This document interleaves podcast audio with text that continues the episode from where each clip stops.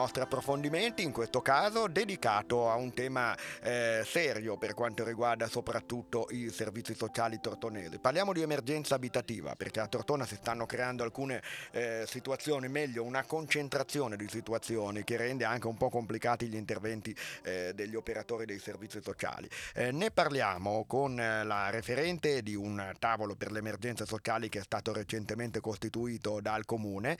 La referente è Luisa Iotti, che immagino molti di voi conosceranno perché è stata per anni dirigente eh, del settore di questa competenza appunto presso il Comune di Tortona, e adesso eh, mette a disposizione le sue esperienze e conoscenze per coordinare questo tavolo dove ci sono sia le istituzioni che gli operatori, terzo settore, associazioni, volontariato eccetera eh, di eh, questo ambito, proprio per dare una risposta in questo caso a una priorità che è appunto l'emergenza abitativa. Intanto buonasera a Luisa Iotti.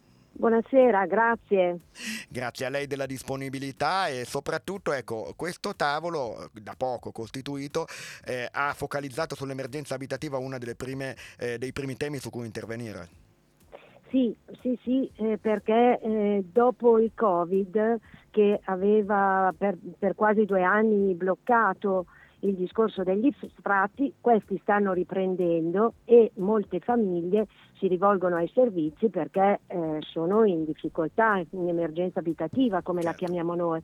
Tortona, bisogna dire che è una città che è già stata riconosciuta formalmente con atti sia statali che regionali, città ad alta tensione abitativa. Perché questo nonostante, a prescindere dal Covid, proprio perché magari ci sono poche strutture, a prescindere, eh, poche assolutamente strutture a prescindere. Per accogliere chi eh, ha eh, la difficoltà nel pagare l'affitto, in questo? Perché è eh, definita chi, ad alta tensione? Ma, mh, no, eh, gli sfratti possono avvenire per due fondamentali motivi, eh, morosità, ma anche ehm, cioè morosità nel pagare gli affitti, morosità che può essere colpevole o incolpevole, questi sono tecnicismi, certo, che lasciamo perdere, eh, e poi anche, ahimè purtroppo, eh, case che eh, qualcuno magari era riuscito ad acquistare con un mutuo, non riuscendo a pagare tutte le rate del mutuo, eh, viene o bloccata, ovviamente messa, certo, all'asta. Queste sono le due tipologie più, più ricorrenti. Ecco, ecco. Certamente il Covid, come stava raccontando, così riprendiamo il filo, eh, l'ho interrotta con la domanda, eh, ha no. naturalmente messo in difficoltà economica tante famiglie, e poi l'arrivo delle ingiunzio- ingiunzioni un po' tutte insieme ha messo in difficoltà la rete di accoglienza. Sì, eh, proprio per il motivo che dicevo prima, cioè Tortona già in normale, già normalmente ha un discorso di... Ehm, Eh, alta tensione abitativa, eh, un po' perché gli alloggi di residenza pubblica, le cosiddette case popolari, eh, sono oh, un numero, oh, sono circa cinquecento, che così detti in termini assoluti può sembrare tanto, ma in realtà non sono poi così, così tante. In realtà no? Non basta mai, purtroppo. No, non bastano mai. Il discorso degli affitti così calmierati o concordati funziona nella misura in cui però ci sono dei privati, no? dei eh, locatori privati disponibili a questo strumento, e per il resto gli affitti sono, Tortona ha sempre avuto degli affitti piuttosto alti, questo determina poi le morosità. Ecco, e a questo punto cosa succede? La politica può attivare gli strumenti, però certamente se gli alloggi disponibili non sono molti è un problema, e a quel punto ecco perché una priorità di questo tavolo che mette in rete, no, comune, istituzioni locali ad ampio raggio, non soltanto territoriali, ecco, e eh, naturalmente CISA eccetera e il um, terzo settore, serve proprio per trovare delle possibili soluzioni, perché adesso come si presenta la situazione?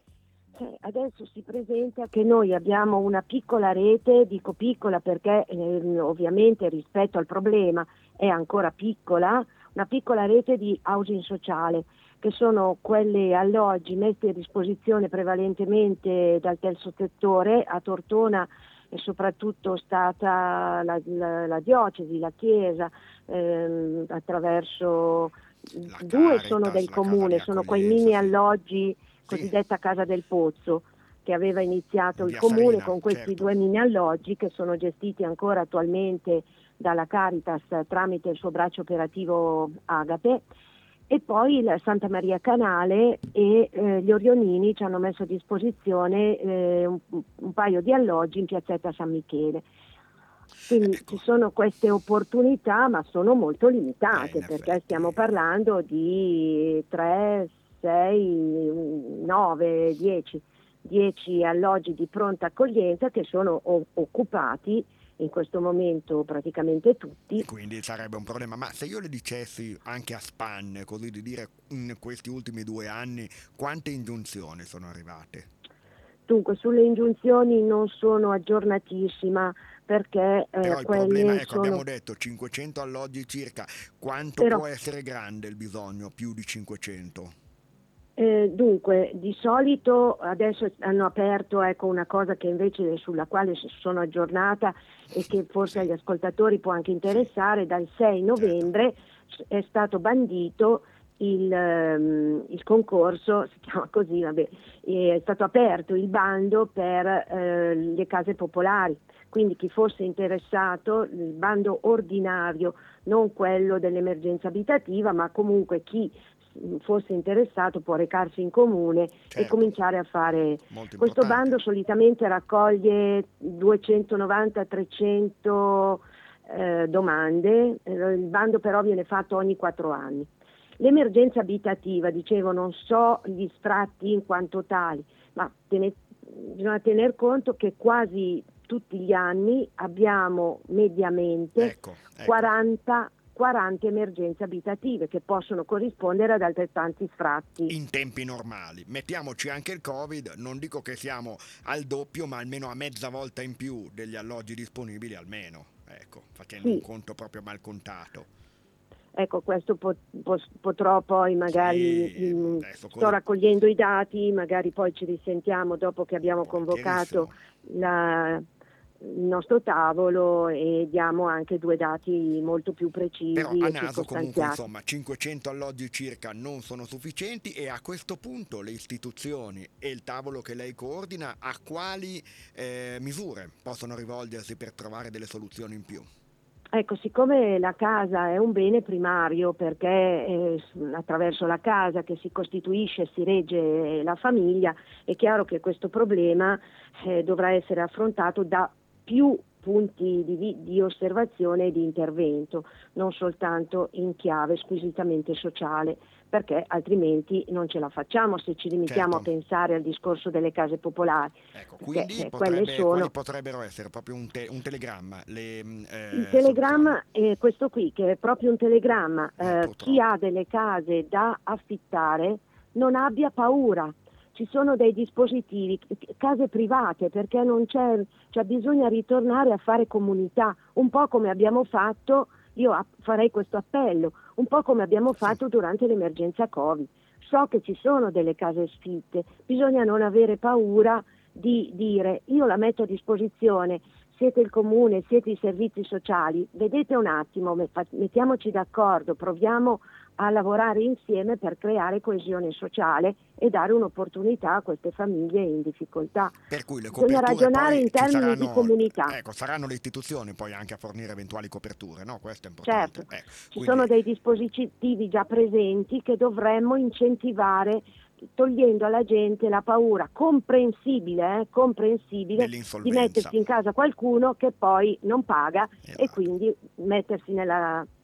nella necessità di doverlo sfrattare con costi aggiuntivi. Molto importante questo appello che è stato fornito, noi come radio ce ne facciamo volentieri latori. Ringrazio Luisa Iotti, mi spiace di non avere molto tempo per approfondire un tema così complesso, ma ci torneremo sopra, lo prometto anche sì, io. Sì, grazie, grazie molte.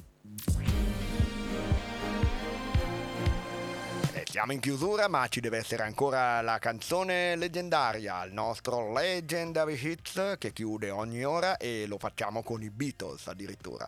Guarda che viene anche bene, neanche farlo apposta con il tema che abbiamo appena trattato, perché la canzone si chiama Help, aiuto.